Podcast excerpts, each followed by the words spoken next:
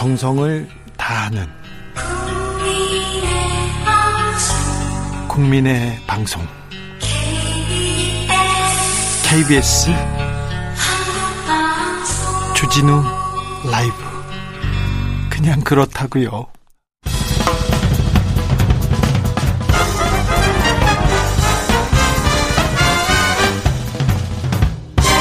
훅 인터뷰. 훅 인터뷰 이어갑니다. 북한이 연초부터 미사일을 쏩니다. 벌써 여섯 차례인데요. 아이고 좀 또 쏘면 어떻게 하나 이렇게 좀 무섭기도 합니다. 왜 자꾸 쏘는 걸까요? 우크라이나도 좀 불안한데 이거 왜 쏘는 걸까요? 베이징 올림픽 앞두고 한 번 더 쏠 수 있다고 정세현 장관께서 말씀하셨는데 올림픽 때는 쉴 거라고 했는데 그게 맞는 건지도 물어보고 무서워하지는 않아도 되는 건지도 좀 물어보겠습니다. 설날 맞이 긴급 대담 준비했습니다. 정세현 전 통일부 장관 어서 오세요. 예. 미사일을 쏘고 또 쏘고 그렇습니다. 네. 이거 왜, 왜 이렇게 쏩니까? 우선 금년 들어서서, 금년 들어서 1월 5일 날 아, 시작해가지고, 예. 어제까지, 예. 17일까지 여섯 번에 걸쳐서 꼭 열 발을 쐈습니다. 예. 근데 작년 말 당 중앙위원회 전원회의에서 한반도 정세가 불안정하다고 저, 어, 성격 규정을 하고 그렇기 때문에 국방력을 강화하겠다는 방침을 정했다는 건 지난번에 내가 얘기했어요. 예. 그래서 연초에 쏘리라고는 기대를 했고 예. 올림픽 전에는 몇번더쏠 거다 하는 얘기를 했는데 에, 올림픽이 아직 시작은 안 됐으니까. 예. 그런데 이게 왜 그러는가? 어, 금년 1월 19일 날 지금부터 한 일주일 전이죠. 일주일 좀 더 됐네요. 당 중앙위원회 정치국 회의를 열어가지고 예. 거기서 상당히 의미 있는 결정을 했습니다. 네. 미국이 지금 6월 12일 날 2018년 싱가포르에서 합의했던 군사적 훈련 중단 그 약속 깨고 뭐 수백 차례 군사 연습을 했다. 합동 군사 연습을. 그리고 미국이 그런 약속을 지키지 않는 상황에서는 우리도 북한도 어 미국한테 약속했던 소위 그 핵실험 중단, ICBM 발사 중단 두 가지 소위 모라토리움 이거를 굳이 지킬 필요가 없다. 그걸 깰 수 있다 하는 결정을 했고 두 번째는 미국이 계속 북한을 그 에, 악마화하면서 적대 정책을 계속하는 조건에서는 국가의 존엄을 지키고 국권과 국익을 계속 수호하기 위해서는 놀라울 만한 무기를 계속 개발할 수밖에 없다는 걸 또 결정을 했어요. 두 가지 그러니까 핵실험과 미사일 발사 중단하는 것도 이제 취소. 네. 언제든지 할 수 있다. 네. 또 미국의 대북 적대시 정책이 계속될 수밖에 없다면 그 앞으로 그 전망이 그렇게 쓰는데 그렇다면은 북한으로서는 국가의 존엄과 국권 국익을 지키기 위해서 믿음직한 무기를 계속 개발해 나갈 수밖에 없다. 네. 그게 바로 지금 믿음직한 무기의 일환이 에, 1월 달에만 지금 어, 여섯 번에 걸쳐서 쏘아 올린 열 발의 미사일입니다. 네. 음. 북한이 이렇게 한반도 정세가 좀 불안하다 음. 이렇게 보는 이유는 뭡니까? 미국이 지금 뭐 계속 그 대중 압박 정책을 그 강화해 나가고 있기 때문에 미중 간의 갈등이 심화되다 보면은 한반도에서 군사적 긴장이 고쳐질 수밖에 없다는 판단을 하고 있을 겁니다. 네. 또 하나는 뭐 우리 잘못이라고 하는 얘기는 아니지만은 어쨌건 문재인 정부 들어서서 미국의 전략 자 산 같은 것이 많이 우리 여기 배치가 됐어요. 네. 또 우리가 그 국방 예산을 많이 증액을 해가지고 군사력 증강했죠. 군사력 증강했죠. 그게 북한한테는 굉장히 그 겁나는 일입니다. 네. 그러니까 그런 것을 전부 다 이제 군사적 그 정세 한반도 정세 불안정의 원인이라고 규정을 하고 거기에서 자기들이 당하지 않으려면 선제적으로 나를 건드리면은 가만히 있지 않겠다는 신호를 계속 보낼 필요가 있어 쏘는 겁니다. 네네. 1719님께서 우리도 대응 차원에서 북한이 놀랄만한 미사일 좀 쏘면 안 됩니까? 이렇게 물어봅니다. 대선 후보들 대북 메시지 점점 강경해집니다. 윤석열 후보 선제 타격, 음. 안철수 후보 전술핵 비핵화 전에 종전선언 반대 이렇게 얘기 나오고 있어요. 전술핵 미국이 놔줘야 돼요. 예. 미국이 재배치해 줘야 되니까 그는 근데 미국이 그렇게까지 해가면서 북한의 그 핵과 미사일 개발을 중지시킬 생각은 없습니다. 네. 그러기로 했으면 벌써 지금 그런 식으로 어, 정책을 추진했어야 하는데 그건 안 되는 거고 선제 타격이 그 현실적으로 불가능하다는 얘기는 제가 다른 데서 여러 번 얘기를 했는데 에, 선제 타격권은 우리한테는 없어요. 네. 미국이 가지고 있어요. 왜냐하면 네. 한국에 대한 작전 지휘권을 주한미군 사령관이 가지고 있지 않습니까? 네. 그러니까 북한이 무슨 남쪽을 상대로 해서 미사일을 쏘거나 할 때도 이걸 거기에 대응해서 우리도 미사일을 쏘아야 되느냐 말아야 되느냐는 결정을 우리 합참의장이 못한다 이거예요. 네. 주한미군 사령관이 대응을 하는데 만약 그렇게 대응해가지고 싸움이 크게 벌어져서 3차 대전으로 번질 것 같으면 미국은 한 방 맞고 끝내자고 그럴 거예요. 네. 왜냐하면 지금 중국이 아니 미국이 중국도 압박해 들어가야 되는데 아까 조 기자 얘기했듯이 우크라이나 문제 때문에도 지금 굉장히 그, 그 사람들이 신경이 곤두서 있습니다. 말하자면 우크라이나에서 미국과 소련의 대결이 지금 첨예화돼 가고 있는 상황에서 북한 때문에 이 그 자기네들의 군사력을 갖다가서 분산시키는 그런 효과를 어그 기대할 수가 없죠. 네. 그래서 선제 타격 우리는 못 하고 우리도 미사일 쏴버리면 되는 거 아니냐 그렇지만 우리도 미사일을 근데 북한이 근데 남쪽을 상대로 해서 미사일을 쏘, 쐈다면 우리도 당연히 그 대응을 했어야 되는데 주로 제가 동해상으로 쏴요. 네. 동해상으로. 예. 그래서 바다에 떨어진단 말이야. 네. 방향을 남쪽으로 틀지도 않고 서남쪽이나 동남쪽으로 틀지도 않고 쏘는데 거기다 대고 우리가 미사일을 북쪽을 향해서 쏠 수는 없는 거죠. 그렇다고 우리도 어 동해상으로 뭐 미사일을 쏘거나 어 그럴 수가 없는 것이 남쪽으로 내려면 동해 길이가 좁아가지고 잘못하면 일본 쪽 일본 쪽으로 떨어지게 돼 있단 말이에요. 네. 예, 그래서 우리가 지금 그 북한의 미사일 발사에 대응하기 위해서 우리도 미사일 쏘자 그런 것은 이, 이 지정학적 그 특성 때문에 현실적으로 선택하기 곤란한 선택입니다. 윤석열 후보가 압도적인 힘으로 음. 힘으로 북한을 굴복시키겠다 이런 생각이 안보관의 핵심인 것 같은데요. 압도적인 힘으로 굴복시키겠다고는 그 말이 북한으로 하여금 앞으로 점점 더 그래 압도적인 힘으로 굴복시키겠다면은 우리도 압도적인 힘으로 너희들을 굴복시키겠다 하는 식으로 해서 군비 경쟁 시대도 들어갈 겁니다. 그러니까 그건 그거는 윤석열 후보가 압도적인 힘이란 건 듣는 사람한테는 굉장히 시원하고 좋지만 속 시원하죠. 예. 할 수 있을 거예요. 그러나 그렇게 되면 한반도는 완전히 군비 경쟁의 마당이 돼버려요. 네. 그렇게 되면은 우리도 우리도 그걸 대응하기 위해서 또 군사력에 계속 투자를 해야 되고 그러면 국가 예산은 한정돼 있는데 국방 예산에다 돈을 들이 쏟아 부으면 경제는 진짜 그야말로 손은 누가 키웁니까? 경제는 네. 어떻게 하고 복지는 어떻게 합니까? 그건 네. 하나만 알고 둘을 모르는 얘기예요. 그러니까 그건 북한이 그런 짓을 뭐 어떻게 하는 것은 그 외교를 통해서 네. 한미 간의 협력을 통해서 협상으로 뭐냐면 핵 문제 해결을 위한 미국 간의 협상이 시작되도록 하고 남북 간의 또 대화를 통해서 북한이 그 미국을 상대로 해서 그렇게 도발적인 행동을 하지 않도록 잘 관리를 해 나가는 게 대책이지 압도적인 힘으로 찍어 누르겠다? 그거는 어, 그 상황을 더 악화시키는 어, 정책일 겁니다. 그게 음. 그게 실제 정책으로 옮겨진다면 우리 국민들 아마 불안해서 살기 어렵고요. 증권시장 당장에 춤출 겁니다. 네. 음, 증권시장. 남북 대화가 이루어지고 북미 대화가 이루어질 때 평화가 흐를 때는 그때는 미사일 안 쐈는데 음. 핵실험 그런 것도 없었는데 7294님 그런데 북한에게 따끔하게 채찍질 하는 사람 어디 없습니까? 핵탄두 미사일이 날아오는데 언제까지 북한을 신뢰할지 안타깝습니다. 얘기해 주십니다. 지금 핵탄두까지 실어가지고 날리지는 않았어요. 네네네. 아, 그거는 어. 잘못된 말이고요. 어, 그건 잘못된 거고 네. 미사일은 쏘았는데 네. 미사일을 동해상으로 계속 쏘는 거에 주목할 필요가 있다니까. 예.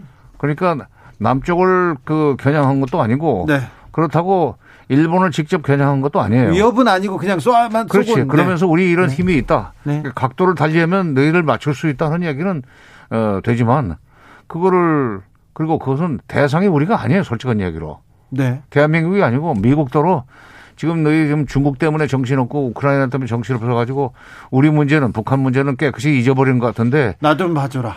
나 좀 봐주라. 네. 계속 우리를 무시하고 이렇게 방치하면은 그동안에 우리가 엄청난 공, 군사력을 키워가지고 나중에 얘들 골치 아프게 만들 수 있어, 미국을. 예. 그러니까 그러기 전에 나를 말려줘 하는 의미도 담겨 있어요. 나 좀 봐줘, 나 좀 말려줘, 흥! 이렇게 하고 지금 미사일을 지금 바다로 계속 쏘다가. 그렇지. 미국에서 반응이 없어요. 아우, 내가 바쁘다, 지금. 음. 설 명절에다가 우크라이나도 있고, 아, 다른 것도 미국은 설 명절 아니지, 지금. 아, 네, 그래도요. 네. 거기에 동포들이 많이 사니까. 아, 그래. 자, 근데 미국에서 반응이 없으면 북한이 또 도발 수위를 높일 것 같아서 그거 걱정. 그래서 네. 그래서 근데 이제 또 이번 정치국회에서 어떤 결정을 했냐면 19일 날 정치국회에서 네. 금년이 지금 김일성 탄생 110주년입니다. 네. 4월 15일. 예. 그다음에 2월 16일이 김정일 탄생 80주년이에요. 네.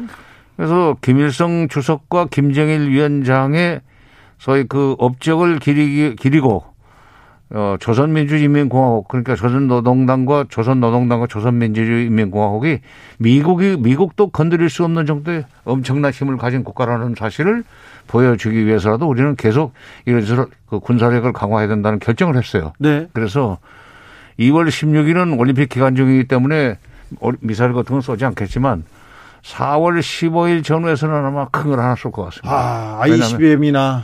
그렇지. 왜냐하면 더구나 아, 김일성, 아니, 김정일 위원장이 2011년, 어, 17년, 17년 11월 17일 날 세상을 뜬 뒤에 김정일 위원장이 바로 이제 집권을 했지만 실질적으로, 뭐, 실질적이 아니라 그, 그, 이, 법리상 북한의 최고 권력자가 된 것은 2012년, 2012년, 네. 12년 4월 12일입니다. 네.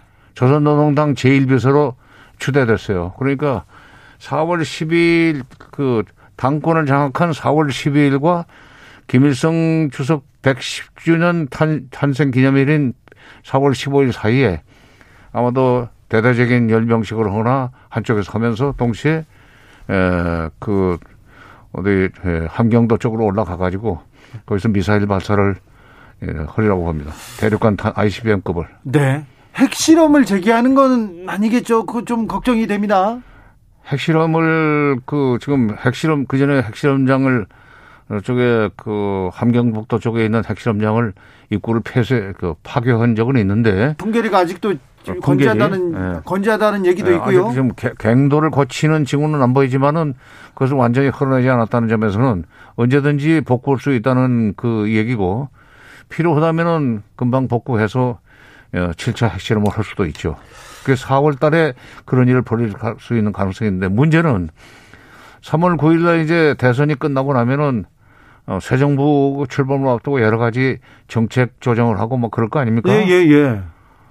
그때 이제 참 고달퍼질 거예요. 아이고, 그러면 다시 뒤로 후퇴해가지고. 문재인 정부는 이제 물러나가, 물러나는데 몇 달 안 남았고, 예. 새 정부는 출범하기 전이고, 그럴 때 북한이 그야말로 남쪽한테 굉장히 위협이 되는 그러나 실질적으로는 미국한테 신호를 보내는 군사 행동을 할 수 있다. 네. 음. 북한의 음. 목적, 음. 북한은 뭘 얻으려고 지금 계속해서 미사일을 쏴대는 거예요? 좋은 질문이에요. 그렇습니다. 이렇게 어, 그 위험한 짓을 계속하고 미국을 그 어, 겁주는 행동을 하면은 네. 미국이 결국은 처음에는 뭐 유엔 제재를 어 그 하겠다고 나서거나 또는 예, 동맹국들과 그 협의를 해서 북한을 혼내주지 않은 뭐 어, 외교 회담도 하지만 네. 더 세게 나가면 결국 미국이 북한과 협상을 하자고 뒤로 어, 사, 어, 접촉을 시작했었습니다. 그러니까 미국이 예, 더 사고 치기 전에 우리가 빨리 좀 만나라 만나자. 박근혜 중국 문제하고 우크라이나 문제만 신경을 쓰는데 가만 놔두면 나도 중국, 우크라이나 이상으로 당신네들 괴롭힐 수 있어. 빨리 그리고 어 미국과 협상을 시작해서 어려운 경제 문제도 좀 풀어야 되겠다. 네. 음. 알겠습니다. 북한은 저렇게 미사일을 쏘아 되는데 미국의 전략이 궁금합니다. 어, 주한 미국 대사로 대북 조정관 출신 골드버그 내정됐다는데 우리한테는 좀 좋은 신호입니까? 아니요. 그게 우리한테는 뭐 결과적으로 좋은 신호. 그 대북 정책, 대북 제재 담당관이었던 사람을 지금 어그 대사 내정자로 발표한 것도 아, 그러니까 김유리 씨가 아니고 지금 골드버그가 오네요. 글쎄, 그러니까 그 예, 제 친구 북한이 김유리. 아. 북한이 미사일 발사를 계속하는 원인 중에 하나라고 볼 수 있습니다. 네. 또 하나 이쪽에 윤석열 후보가 선제 타격을 얘기하니까 그래 뭐 지금 아직 대통령도 아니고 뭐 그 당선자도 아니지만 그래 한번 해볼래? 응? 선제 타격 할 수 있어? 지금 지금 몇 번을 쐈는데도 선제 타격이 불가능하다는 것이 이미 지금 그 확, 확인이 됐잖아요. 예. 확인이 됐잖아요. 미국이 예. 안 움직이니까. 예, 예. 그런데 무슨 너무 선제 타격이야 하는 그 의미도 있고 뭐 대북 정책, 대북 제재 조정관이 대, 대남 대사, 한국 대사가 된다? 그래? 좀 골치 아프구만. 그러면 정말 좀 그, 그런 사람이 예, 제정신이 들도록 하려면은 우리와 협상할 수밖에 없다는 생각을 갖도록 만들어야 되고, 북쪽과. 네. 그러려면은 더 세게 나가라. 아, 네. 더 세게 나가면은 미국은 결국 뒤로 사람을 보내더라. 네. 여러 번 그렇게 성공한 적이 있습니다. 네. 아, 지금 북한도 그렇고 미국도 그렇고 그냥 강국. 또 하나. 네. 지금 북한 경제 어려워요. 예. 어려웠기 때문에 북한 주민들의 그 자신감이 없습니다. 네. 근데 군, 경제적으로 북한 주민들한테 에, 자신감을 심어줄 수 없는 상황에서는 군사적인 그 힘을 과시해 가지고 경제는 어렵지만 군사적으로는 우리가 빵빵하다. 예. 자존감을 키워줄 수 있기 위해서도 이런 짓을 하는 측면이 있습니다. 예, 2000년대 초반에 음. 북한에 취재 가보면 그 얘기를 계속 하더라고요. 우리가 경제는 떨어지지만 군사력으로는 음. 군사력 먹을 게 없다고 먹을 게 없어가지고 굶고 있는데도 계속 군사력 얘기만 글쎄, 하고 있죠. 그러니까 군사 강국, 경제 강국, 군사 강국, 문화 강국 그런 아, 사상 강국. 네. 그 사상 강국 기본적으로 자기네는 사상 강국이래. 그리고 경제는 좀 떨어지지만 군사 강국이기 때문에 네. 우리가 꿀릴 거 없다 하는 얘기를 많이 했었죠. 네, 했죠. 어, 많이 들었습니다. 근데 지금 바로 그런 상황에 경제가 어려워지기 때문에 오히려 군사적으로 이런 그 이 위협적인 행동을 해서 어, 미국이 이 자기네들을 괄목상대하게 만드는 그런 전략을 쓰고 있다고 봅니다. 네. 북한의 도발은 계속되고 수위는 높이고 미국은 미국은 국내 현안으로 정신이 없어서 한반도까지는 뭐 어, 좀 살필 겨를이 없는 것 같고요. 한반 한반도는 지금 한국은 대선 기간에 또 강경 보수 그러니까, 메시지만 그러니까 나오고 북한이 저렇게 계속 미사일 쏘고 그러면은 방향은 남쪽이 아니지만은 그 불똥은 우리한테. 우리한테 떨어진단 말이야. 예. 그래가지고 그걸 제대로 대응하지 못하는 못한다는 차원에서 이제 정부를 비판하기도 하고, 예. 그 다음에 선제 타격을 하겠다는 그 이 후보가 오히려 속신하다 하는 식으로 나갈 수도 있는데 북한도 그런 행동이 남한의 저그 대선 전국에서 어떤 영향을 미쳐가지고 결과를 어떤 결과를 가져올 것인지를 한 번은 생각해 봐야 돼요. 네. 계속 이게 우리가 우리 국민들이 보수적으로 기울 수밖에 없도록 하면 저희들 남는 게 없어. 그래요. 북한 득들 득들 것이 없어요. 남쪽에서 소위 평화 지상 아니 평화 지향적인 그런 그 세력이 집권을 하면은 자기들도 경제적으로 도움이 되고 그러지만 안보 지향적인 세력이 집권을 하게 되면은 그건 북한 경제는 더 이상 일어날 수가 없습니다. 네. 그러니까 북한도 좀 어, 심사숙고를 해야 돼요. 네. 핵 포기해라. 그러면 대화도 하고 경제 지원도 해줄게. 이렇게 얘기하는 사람들이 있습니다.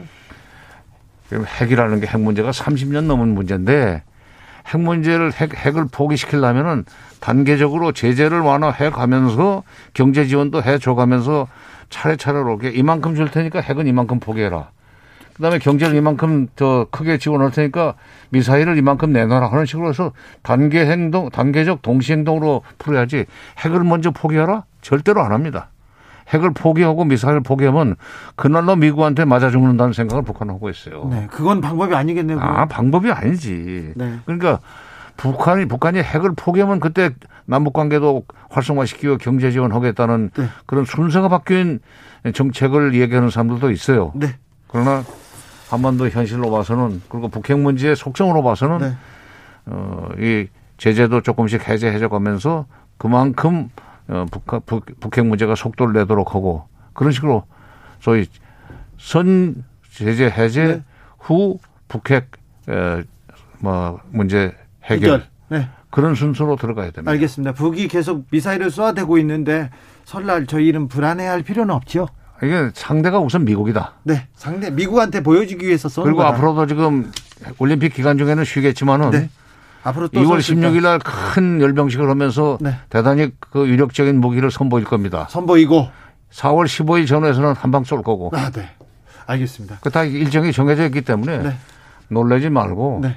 오히려 미국이 빨리 저런 북한을 달래가지고 협상으로 끌고 나올 수 있도록 한미 간의 협의를 긴밀하게 해나가야 됩니다. 알겠습니다. 말씀 잘 들었습니다. 예. 지금까지 정세현 전 통일부 장관이었습니다.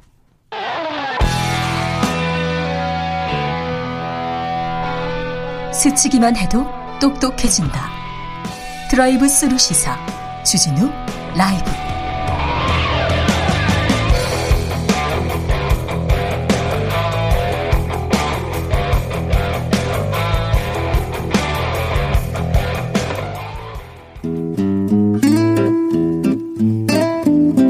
현실의 불이 꺼지고 영화의 막이 오릅니다. 영화보다 더 영화 같은 현실 시작합니다. 라이너의 시사회. 영화 전문 유튜버 라이너 어서 오세요. 네, 안녕하세요. 네. 명절인데 복 많이 받으십시오. 네, 새해 복 많이 받으십시오. 아, 제가 정세현 장관한테 세금, 세뱃돈을 받아야 되는데 방송 때문에 못 받아가지고 아주 마음이 아픕니다. 세뱃돈 받았어야 되는데. 자, 오늘은 어떤 이야기 가볼까요? 네, 항상 대선 시즌 되면 나오는 이야기가 이런 어떤 무속신앙 관련한 이야기가 나오는 것 같아요. 나왔어요. 그 전에도 나왔어요. 네, 우리나라 같이 세계적인 최고의 어떤 인터넷 인프라를 갖춘 IT 강국에서 이런 이야기가 나온다는 게 참 시대가 변, 지나도 변하지 않는구나라는 생각이 네. 듭니다. 어, 예전에도 나왔는데요. 2012년 대선 전에, 네. 12년 대선 전에, 어, 박근혜 대통령 그 집안에, 네. 집안에, 그 집안에 묘가 하나 있어요. 묘가 네. 하나 있는데, 묘자리에 이게 날카로운 바위가 하나 있어요. 네, 네. 바위가 있는데, 그 바위가, 그 바위가 좋다. 아니다. 이것 때문에 총 맞고 칼 맞는다. 역술인끼리 싸웠다가요. 네. 싸워가지고 패싸움까지 벌어졌어요. 패싸움까지요? 네. 그래가지고 제가 거기 가서 만나봤는데, 어우. 그리고는 그 이후에, 네. 어, 살인까지 이어지는 경우가 있었습니다. 아, 네. 네. 아주 심각한 경우가 있었어요. 네, 저도 기사를 찾아보니까 수도 없이 나오더라고요. 네, 많았어요. 네, 뭐 87년 대선을 앞두고는 전두환 정권에서 무슨 청운동의 도사를 만나서 대선 날짜를 점지를 받았다. 뭐 이런 얘기도 있었던 것 같고요. 묘, 뭐 조상의 묘를 옮겼다는 얘기는 정말 수도 없이 많아서 뭐 어느 하나 말, 말할 수가 없을 정도였습니다. 대선 앞두고는 꼭 무속 얘기 나오는 것 같고요. 또 정치인들이 중요한 선거 앞두고 무속인이나 역술인을 찾아가는 경우가 많고 후보 본인이 그걸 거부해도 이제 부인이나 자녀들이 와서 뭐 부적을 해간다든지 이런 일들이 있다고 하더라고요. 지지자들이 대신 가서 점을 보는 경우도 있고요. 그런 경우는 지금까지 있었습니다. 영화 더킹이라는 영화가 있는데요. 네. 정우성, 조인성 검사인데. 네, 이들 여기서 되게 재밌는 장면이 굿하는 장면입니다. 네, 대선 대선 때. 네. 좀 대단한 장면인데 뭐 검사들이 이렇게 우르르 정장 입고 가서 네. 굿하다가 막 그 자리에서 신발 벗고 점프 뛰고 네. 이런 일들이 생깁니다. 굿하는 거 보셨어요 혹시? 어, 굿 봤죠. 굿이 네. 아. 몇 억짜리 굿도 있습니다. 아, 네네. 네. 한 번 굿이 뭐 몇 억짜리 예사입니다. 네. 3억, 4억짜리도 있습니다. 어, 엄청난. 네. 엄청난 돈인데요. 예. 네, 근데 그런 어떤 뭐 중요한 승진 인사가 있, 있을 때라든지 이런 일 있을 때 이런 식으로 오는 경우들이 많다고 하더라고요. 네. 그러니까 정치인이나 검사들이나 뭐 대한민국에서 가장 똑똑한 사람들인데 이런 중요한 자리에 있는 사람들이 이런 비과학적이고 비합리적인 무속에 집착할까 하는 의문이 들어서요. 네. 오늘은 그 의문을 풀 수 있지 않을까 싶어서 네. 아주 유명한 얘기, 영화 네. 얘기를 해보려고 합니다. 관상이란 영화입니다. 아, 영화 관상. 네. 영화 감독이 네, 한재림 감독이죠. 더킹 감독은요? 더킹이요? 더킹도 한재림 감독 아닙니까? 어, 제가 갑자기 아, 기억이 안 나요. 아, 네, 네. 죄송합니다. 네. 한재림 감독의 관상. 네. 네. 한재림 감독의 관상. 송강호, 이정재. 네. 뭐 김혜수, 백윤식 이런 배우들이 나오고요. 네. 더킹도 한재림이었네요. 아, 네, 네, 네. 네. 한재림 감독이 네. 네, 올해도 네. 아마 그 큰 영화 하나가 준비되어 있습니다. 어떤 그 비상선언인 비상선언인가 하는 비행기 관련된 네. 한국 영화가 하나 나오 네. 나올 예정입니다. 알겠습니다. 나의 촛불이라고 다큐멘터리 영화 있는데 그 작품을 네. 연출할 뻔했던 분 중에 한 분이셨습니다. 아, 할 뻔했던. 네. 지나가겠습니다. 제, 아, 네, 알겠습니다. 네, 그랬어요. 아, 네, 그랬다고요. 네. 아무튼 아주 유명한 영화죠. 네, 네, 천만 가까이 갔던 영화고요. 네. 아, 여기서 송강호가 이 유명한 관상가 아. 김래경으로 나왔고요. 네. 네. 김혜수는 기생 역할. 아이고, 네. 이정재는 수양대군 역할. 아유, 수양대군이 이렇게 딱 걸어 나오는데 이게 포스가 아이고 진짜. 네, 백윤식이 이제 김종서, 김종서. 역할을 맡았던 작품입니다. 예. 그리고 이제 그 김희성 씨는 이 그림자 속의 책략가죠. 네, 한 명의 한 명의 역할을. 아, 네. 목을 이렇게 삐딱하게 하고 있는. 하고 또 좀 악역은 진짜 이분이 네. 대한민국에서 네. 내로라 하는 분. 그렇죠. 친일파 연기는 뭐 괜찮죠. 네네. 네. 이번에 그 감독으로 데뷔하신다고 아, 하시더라고요. 아, 네, 네, 네. 역학 트릴로지라는 영화로도 나와서 이 후속작 궁합과 명당 같은 작품들이 나왔었어요. 야, 역학 트릴로지가 뭡니까? 예, 역학 3부작. 아하. 네, 그래서 관상, 궁합, 명당 이렇게 3부작인데요. 다른 영화는 모르겠고 저는 관상이 관상이 네네. 네. 특별히 기억이 났습니다. 좀 많이 아쉬웠고요. 네. 네. 이승기와 심은경이 나왔었고요. 예. 명당은 내용이 이제 그런 내용이에요.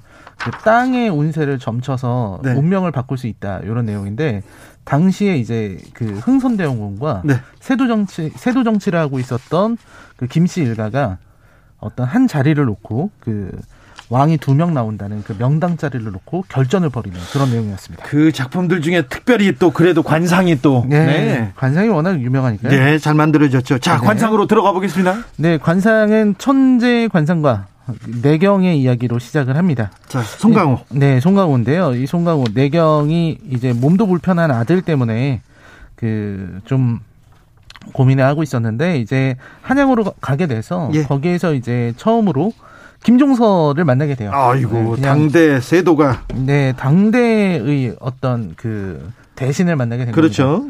어, 이 사람을 만나게 돼서 그 의뢰를 받게 되는데 처음에 이제 테스트를 몇 번 하고 나서 네. 관상을 봐달라. 예. 어떤 관상이냐면 수양대군의 관상을 보고 네. 저 사람이 역심을 품었는지 아, 아닌지. 저 사람이 역모를 품을 인상인가 관상인가 물어보는 거죠. 그렇죠. 네. 역모를 꾸밀 사람인가. 예. 역심을 품고 있는가. 그렇다면 어떻게 해야 되겠는가. 요거를 이제 상담을 합니다. 예. 그때 이제 처음으로 수양대군의 속셈을 꿰뚫려고 이제 어, 가서 보게 되는데 네. 수양대군 쪽에서 한 번은 이제 가짜 자기 부하 중에 한 명을 내보내서 내경 김내경이 잘못 봐요. 이게요. 네. 점을 많이 보는 사람들 있지 않습니까? 네네. 많이 보는 사람들은 일부러 이 그, 이 사람이 신기 있는지 알려주려고. 아, 용한지 아닌지. 용한지 아닌지 보려고 가짜 있지 않습니까? 진짜 좋은 사주. 네. 가짜 사주를 먼저 던져준대요. 음. 이 괜찮겠습니까? 근데 거기에서 정확하게 그 풀어내지 않습니까? 그러면 이제 그때부터 시작되는 거죠. 아, 그때부터 네. 진짜로. 정치판에도 그런 경우가 많았어요. 아, 네. 아, 그 얘기는 할 수가 없네, 제가. 네. 아무튼 김, 김내경이 이제 봤는데, 아, 이 사람이, 아, 이 사람은 역심을 품을 그런 그릇이 아니다라고 했는데, 김종서가 아, 당신이 잘못 봤다. 내가 관상은 모르지만 네. 수양대고는 능히 그럴 사람이다. 그렇게 네. 해서 두 사람이 이제 동시에 보게 됐는데 자기가 속았다는 걸 알게 돼요. 네. 그래서 이제 수양대군이 잠든 탐을 틈을 타서 관상을 살짝 바꿔서 이제 조금씩 운명을 바꿔내려고 했는데 네. 그런 걸 시도를 합니다. 예. 를 들어서 얼굴에 작은 점을 찍는다든지 아, 예. 이런 것들이었는데요. 하지만 결국 어떤 거사를 벌이려고 했는데 한 명의 계략 때문에 네. 실패하고 맙니다. 한 명이 어떤 계략을요? 아 그러니까 정계 진출한 이 내경의 아들을 붙잡아서 눈에 염산을 부어서 아이고 눈을 멀게 만든 거죠. 아이고 이런 네 그걸 보자마자 이제 그리고 내부적으로 이제 수양대군에게 김종서가 한 일이라고 다 밝히게 되고요. 네. 결국 여차저차해서 어, 역사대로 흘러갑니다. 이 김종서 장군은 수양대군에 의해서 예. 네, 살해당하게 되고요. 제거되죠. 예, 그 유명한 네 사육신들의 제거 이런 일들이 다 벌어지게 됩니다. 네. 그리고 나서 내경은 이제 수양대군을 만나가지고 어, 수양대군에게 비웃음도 당하게 되고요. 예. 마지막까지 그걸 물어보죠. 내가 왕이 될 상이냐? 내가 왕이 될 상인가? 네, 그렇죠. 네. 유명한 대사가 나오고 그 다음에 김내경은 이렇게 결국 속세로 다시 돌아가게 되는데요. 말도 어, 제대로 할 수 없는 상황이 됐습니다. 아니 그렇게 음. 엄청난 재주를 재주를 가지고 있었지만 결국은 이렇게 네. 네 아무리 뛰어난 재주를 갖고 있어도 이런 어떤 정치적인 네.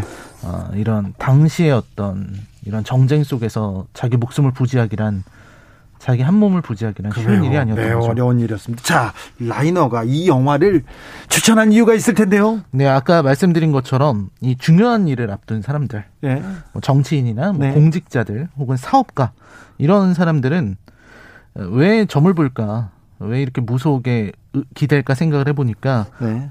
뭔가 마음에 안정될 걸 찾고 있는 것 같아요. 네. 딱히 뭐 무속에 의존해서 뭔가를 해보겠다. 이런 거보다는 그냥 다들 좋다고 하니까 네. 해서 나쁠 거 없으니까 하는 게 아닌가 하는 생각이 들었습니다. 네. 만약 정말로 무속의 힘으로 무언가를 해보려고 한다면 그건 참 큰 문제가 아닐 수 없겠는데요. 네. 아, 근데 제가 기사 찾아보면서 생각한 건데 무속인들이 이 그 대선 시즌만 되면은 당선자 예측을 하더라고요. 해요. 당선자 예측도 하고요. 무속인들이 일부러 그런 기사 써달라고 기자들한테 접대하더라고요. 접대해요.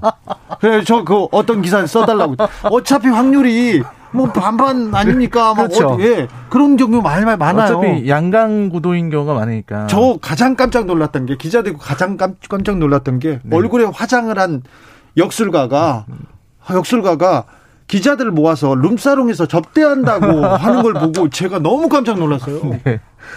아, 기자들한테 많이 해요. 정말 유, 기자들한테 정보도 없고요.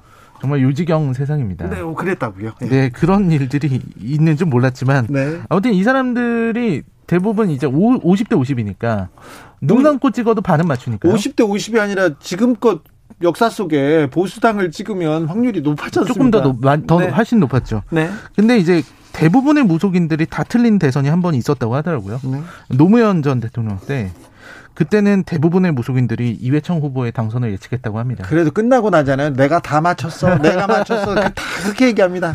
네. 봐, 봐라 이렇게. 정말 용한 점쟁이였다면은 네. 당시 노무현 후보의 기적 같은 승리를 예측을 했어야 됐는데 아무도 못했고요. 그래서 결론적으로 점은 허상이고 무속은 맞지 않으니까 재미로만 보는 게 좋을 것 같다는 생각이 듭니다. 성순정님께서 답답할 때나 일이 안 풀릴 때 가는 거예요. 이렇게 얘기하시고 조현수님 관상 사주 이런 것들 결국 과거에 빅데이터를 이용한 건 통계학 아닌가요? 이렇게 얘기도 합니다. 네. 알겠습니다. 이번 주에 시사회는 아, 관상이었습니다. 관상 재밌게 봤습니다. 감사합니다. 네, 감사합니다. 라이너 명절 잘 보내세요. 네, 새해 복 많이 받으세요. 네. 이날치에 범 내려온다 들으면서 저는 여기서 마무리하겠습니다. 오늘 돌발 퀴즈의 정답은 신속 항원 검사였습니다. 아, 지금 뭐 약간의 약간의 오 코로나에 걸린 거 아니야 그런 생각이 들면 신속 항원 검사 먼저 받으셔야 됩니다. 자, 저는 내일 오후 5시 5분 주진우 라이브 스페셜로 돌아옵니다. 지금까지 주진우였습니다.